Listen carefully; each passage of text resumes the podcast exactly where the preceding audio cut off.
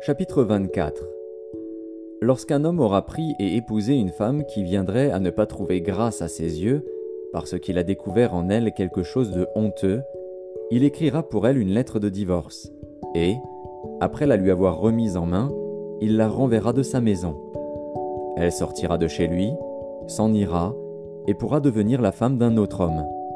Si ce dernier homme la prend en aversion, écrit pour elle une lettre de divorce, et, après la lui avoir remise en main, la renvoie de sa maison, ou bien, si ce dernier homme qui l'a prise pour femme vient à mourir, alors le premier mari qui l'avait renvoyée ne pourra pas la reprendre pour femme après qu'elle a été souillée, car c'est une abomination devant l'Éternel, et tu ne chargeras point de péché le pays que l'Éternel, ton Dieu, te donne pour héritage. Lorsqu'un homme sera nouvellement marié, il n'ira point à l'armée, et on ne lui imposera aucune charge. Il sera exempté par raison de famille pendant un an, et il réjouira la femme qu'il a prise. On ne prendra point pour gage les deux meules, ni la meule de dessus, car ce serait prendre pour gage la vie même. Si l'on trouve un homme qui a dérobé l'un de ses frères, l'un des enfants d'Israël, qui en est fait son esclave ou qui l'ait vendu, ce voleur sera puni de mort. Tu ôteras ainsi le mal du milieu de toi. Prends garde à la plaie de la lèpre afin de bien observer et de faire tout ce que vous enseigneront les sacrificateurs, les Lévites. Vous aurez soin d'agir d'après les ordres que je leur ai donnés. Souviens-toi de ce que l'Éternel, ton Dieu, fit à Marie pendant la route, lors de votre sortie d'Égypte. Si tu fais à ton prochain un prêt quelconque, tu n'entreras point dans sa maison pour te saisir de son gage. Tu resteras dehors, et celui à qui tu fais le prêt t'apportera le gage dehors. Si cet homme est pauvre, tu ne te coucheras point en retenant son gage. Tu le lui rendras au coucher du soleil, afin qu'il couche dans son vêtement et qu'il te bénisse. Et cela te sera imputé à justice devant l'Éternel, ton Dieu. Tu n'opprimeras point le mercenaire, pauvre et indigent, qu'il soit l'un de tes frères ou l'un des étrangers demeurant dans ton pays, dans tes portes. Tu lui donneras le salaire de sa journée avant le coucher du soleil, car il est pauvre et il lui tarde de le recevoir. Sans cela, il crierait à l'Éternel contre toi, et tu te chargerais d'un péché. On ne fera point mourir les pères pour les enfants, et l'on ne fera point mourir les enfants pour les pères. On fera mourir chacun pour son péché. Tu ne porteras point atteinte aux droits de l'étranger et de l'orphelin, et tu ne prendras point en gage le vêtement de la veuve. Tu te souviendras que tu as été esclave en Égypte, et que l'Éternel, ton Dieu, racheté. C'est pourquoi je te donne ces commandements à mettre en pratique. Quand tu moissonneras ton champ, et que tu auras oublié une gerbe dans le champ, tu ne retourneras point la prendre. Elle sera pour l'étranger, pour l'orphelin et pour la veuve, afin que l'Éternel, ton Dieu, te bénisse dans tout le travail de tes mains. Quand tu secoueras tes oliviers, tu ne cueilleras point ensuite les fruits restés aux branches. Ils seront pour l'étranger, pour l'orphelin et pour la veuve. Quand tu vendangeras ta vigne, tu ne cueilleras point ensuite les grappes qui y seront restées. Elles seront pour l'étranger, pour l'orphelin et pour la veuve. Tu te souviendras que tu as été esclave dans le pays d'Égypte. C'est pourquoi je te donne ces commandements à mettre en pratique.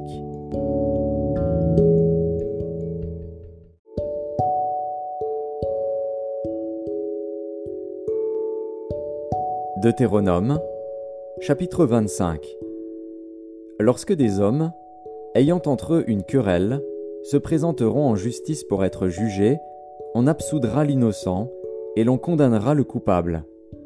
Si le coupable mérite d'être battu, le juge le fera étendre par terre et frapper en sa présence d'un nombre de coups proportionné à la gravité de sa faute. Il ne lui fera pas donner plus de quarante coups, de peur que, si l'on continuait à le frapper en allant beaucoup au-delà, ton frère ne fût avili à tes yeux. Tu n'en muselleras point le bœuf quand il foulera le grain. Lorsque des frères demeureront ensemble, et que l'un d'eux mourra sans laisser de fils, la femme du défunt ne se mariera point au dehors avec un étranger, mais son beau-frère ira vers elle, la prendra pour femme, et l'épousera comme beau-frère. Le premier-né qu'elle enfantera succédera au frère mort et portera son nom, afin que ce nom ne soit pas effacé d'Israël. Si cet homme ne veut pas prendre sa belle-sœur, elle montera à la porte vers les anciens et dira Mon beau-frère refuse de relever en Israël le nom de son frère. Il ne veut pas m'épouser par droit de beau-frère. Les anciens de la ville l'appelleront et lui parleront. S'il persiste et dit Je ne veux pas la prendre, alors sa belle-sœur s'approchera de lui en présence des anciens, lui ôtera son soulier du pied et lui crachera au visage. Et prenant la parole, elle dira Ainsi sera fait à l'homme qui ne relève pas la maison de son frère, et sa maison sera appelée en Israël la maison du déchaussé. Lorsque des hommes se querelleront ensemble, l'un avec l'autre, si la femme de l'un s'approche pour délivrer son mari de la main de celui qui le frappe, si elle avance la main et saisit ce dernier par les parties honteuses, tu lui couperas la main, tu ne jetteras sur elle aucun regard de pitié. Tu n'auras point dans ton sac deux sortes de poids, un gros et un petit. Tu n'auras point dans ta maison deux sortes d'effats, un grand et un petit. Tu auras un poids exact et juste, tu auras un effa exact et juste, afin que tes jours se prolongent dans le pays que l'Éternel, ton Dieu, te donne.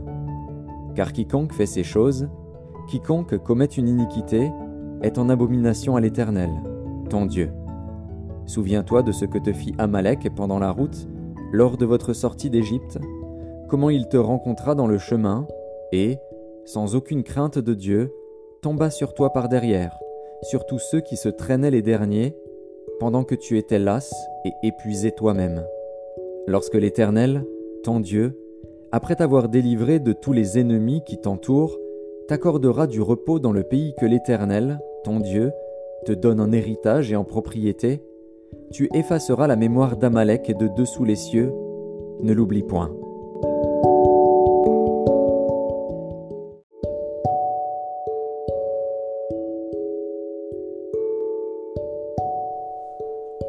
Évangile de Luc, chapitre 16 Jésus dit à ses disciples, Un homme riche avait un économe qui lui fut dénoncé comme dissipant ses biens. Il l'appela et lui dit, Qu'est-ce que j'entends dire de toi? Rends compte de ton administration, car tu ne pourras plus administrer mes biens.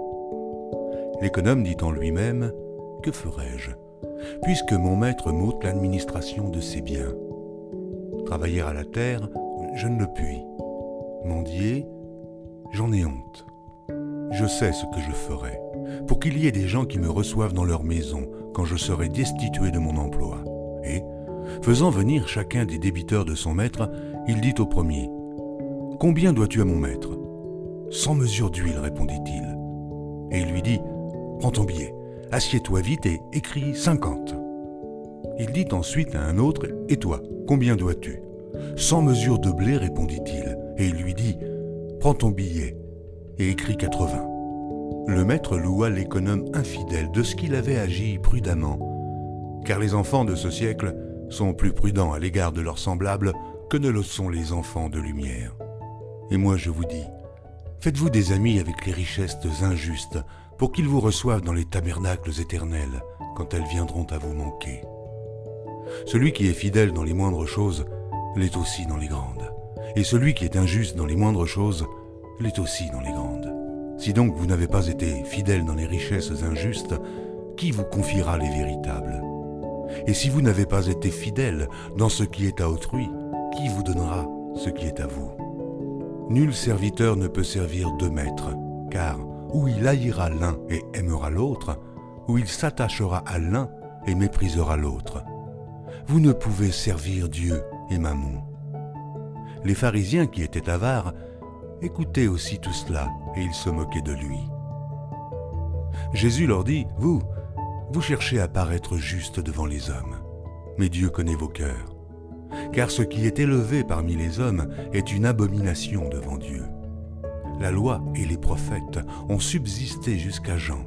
Depuis lors, le royaume de Dieu est annoncé, et chacun use de violence pour y rentrer. Il est plus facile que le ciel et la terre passent, qu'il ne l'est qu'un seul trait de lettre de la loi vienne à tomber. Quiconque répudie sa femme et en épouse une autre commet un adultère, et quiconque épouse une femme répudiée par son mari commet un adultère.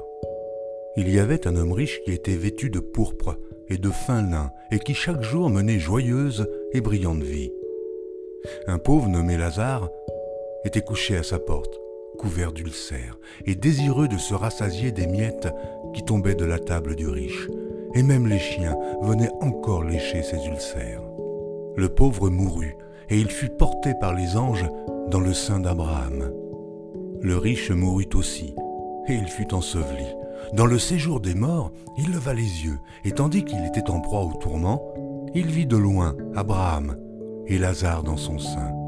Il s'écria, Père Abraham, aie pitié de moi, et envoie Lazare pour qu'il trempe le bout de son doigt dans l'eau et me rafraîchisse la langue, car je souffre cruellement dans cette flamme.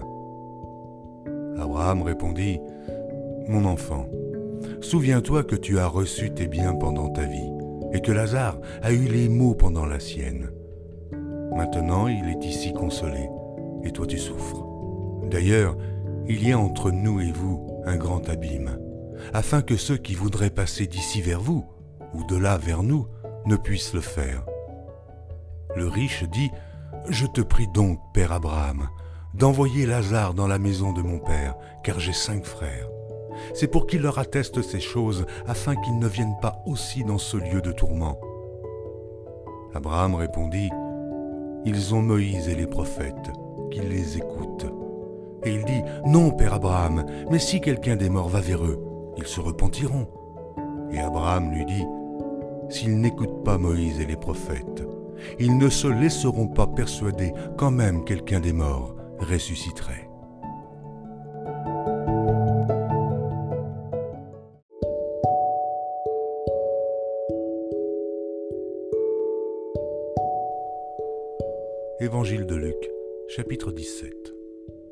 Jésus dit à ses disciples, Il est impossible qu'il n'arrive pas des scandales, mais malheur à celui par qui ils arrivent. Il vaudrait mieux pour lui qu'on mit à son cou une pierre de moulin et qu'on le jetât dans la mer, que s'il scandalisait un de ses petits. Prenez garde à vous-même. Si ton frère a péché, reprends-le, et s'il se repent, pardonne-lui. Et s'il a péché contre toi, sept fois dans un jour, et que sept fois il revienne à toi disant ⁇ Je me repens ⁇ tu lui pardonneras. Les apôtres dirent au Seigneur Augmente-nous la foi. Et le Seigneur dit Si vous aviez la foi comme un grain de sénévé, vous diriez à ce sycomore Déracine-toi et plante-toi là dans la mer, et il vous obéirait. Qui de vous, ayant un serviteur qui laboure ou paie les troupeaux, lui dira quand il revient des champs Approche vite et mets-toi à table Ne lui dira-t-il pas au contraire Prépare-moi à souper, ceins-toi et sers-moi jusqu'à ce que j'ai mangé et bu. Après cela, toi, tu mangeras et boiras. Doit-il de la reconnaissance à ce serviteur parce qu'il a fait ce qui lui était ordonné? Vous de même. Quand vous avez fait tout ce qui vous a été ordonné, dites, nous sommes des serviteurs inutiles. Nous avons fait ce que nous devions faire. Jésus, se rendant à Jérusalem, passa entre la Samarie et la Galilée. Comme il entrait dans un village, dix lépreux vinrent à sa rencontre. Se tenant à distance, ils élevèrent la voix et dirent Jésus, Maître, aie pitié de nous. Dès qu'il les eut vus, il leur dit Allez vous montrer au sacrificateur. Et pendant qu'ils y allaient, il arriva qu'ils furent guéris. Et l'un d'eux, se voyant guéri, revint sur ses pas, glorifiant Dieu à haute voix. Il tomba sur sa face aux pieds de Jésus et lui rendit grâce. C'était un Samaritain. Jésus, prenant la parole, dit Les dix n'ont-ils pas été guéris? Et les neuf autres, où sont-ils? Ne s'est-il trouvé que cet étranger pour revenir et donner gloire à Dieu? Puis il lui dit Lève-toi, va, ta foi t'a sauvé. Les pharisiens demandèrent à Jésus quand viendrait le royaume de Dieu? Il leur répondit Le royaume de Dieu ne vient pas de manière à frapper les regards. On ne dira point il est ici ou il est là, car voici, le royaume de Dieu est au milieu de vous. Il dit aux disciples, Des jours viendront où vous désirerez voir l'un des jours du Fils de l'homme, et vous ne le verrez point. On vous dira, il est ici, il est là. N'y allez pas, ne courez pas après, car comme l'éclair resplendit et brille d'une extrémité du ciel à l'autre, ainsi sera le Fils de l'homme en son jour. Mais il faut auparavant qu'il souffre beaucoup et qu'il soit rejeté par cette génération. Ce qui arriva du temps de Noé arrivera de même au jour du Fils de l'homme. Les hommes mangeaient, buvaient, se mariaient et mariaient leurs enfants jusqu'au jour où Noé entra dans l'arche. Le déluge vint et les fit tous périr. Ce qui arriva du temps de Lot arrivera pareillement. Les hommes mangeaient, buvaient, achetaient, vendaient, plantaient et bâtissaient. Mais le jour où Lot sortit de Sodome, une pluie de feu et de soufre tomba du ciel et les fit tous périr. Il en sera de même le jour où le Fils de l'homme paraîtra. En ce jour-là, que celui qui sera sur le toit et qui aura ses effets dans la maison ne descende pas pour les prendre, et que celui qui sera dans les champs ne retourne pas non plus en arrière. Souvenez-vous de la femme de Lot. Celui qui cherchera à sauver sa vie la perdra, et celui qui la perdra la retrouvera. Je vous le dis, dans cette nuit-là, de deux personnes qui seront dans un même lit, l'une sera prise et l'autre laissée. De deux femmes qui moudront ensemble, l'une sera prise et l'autre laissée. De deux hommes qui seront dans un champ, l'un sera pris et l'autre laissé. Les disciples lui dirent, Où sera ce Seigneur? Et il répondit, Où sera le corps? Là s'assembleront les aigles.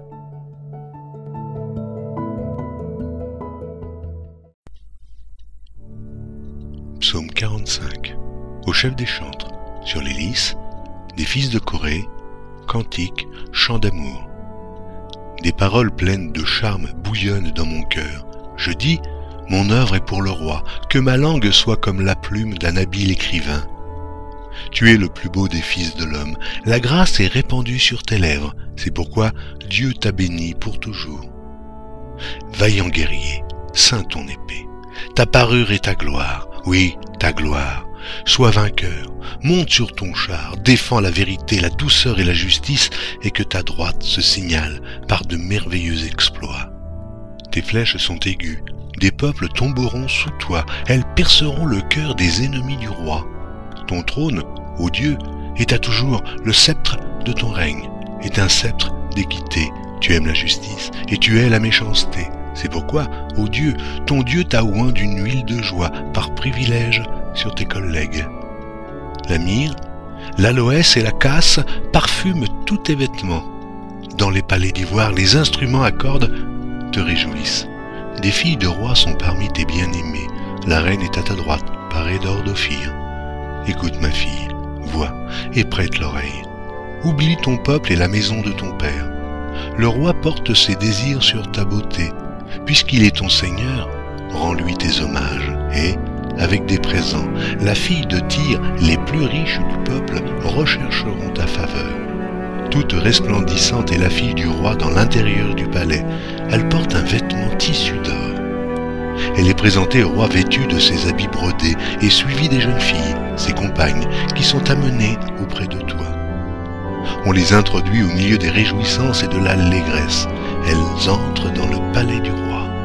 Tes enfants prendront la place de tes pères. Tu les établiras princes dans tout le pays. Je rappellerai ton nom dans tous les âges. Aussi, les peuples te loueront éternellement et à jamais.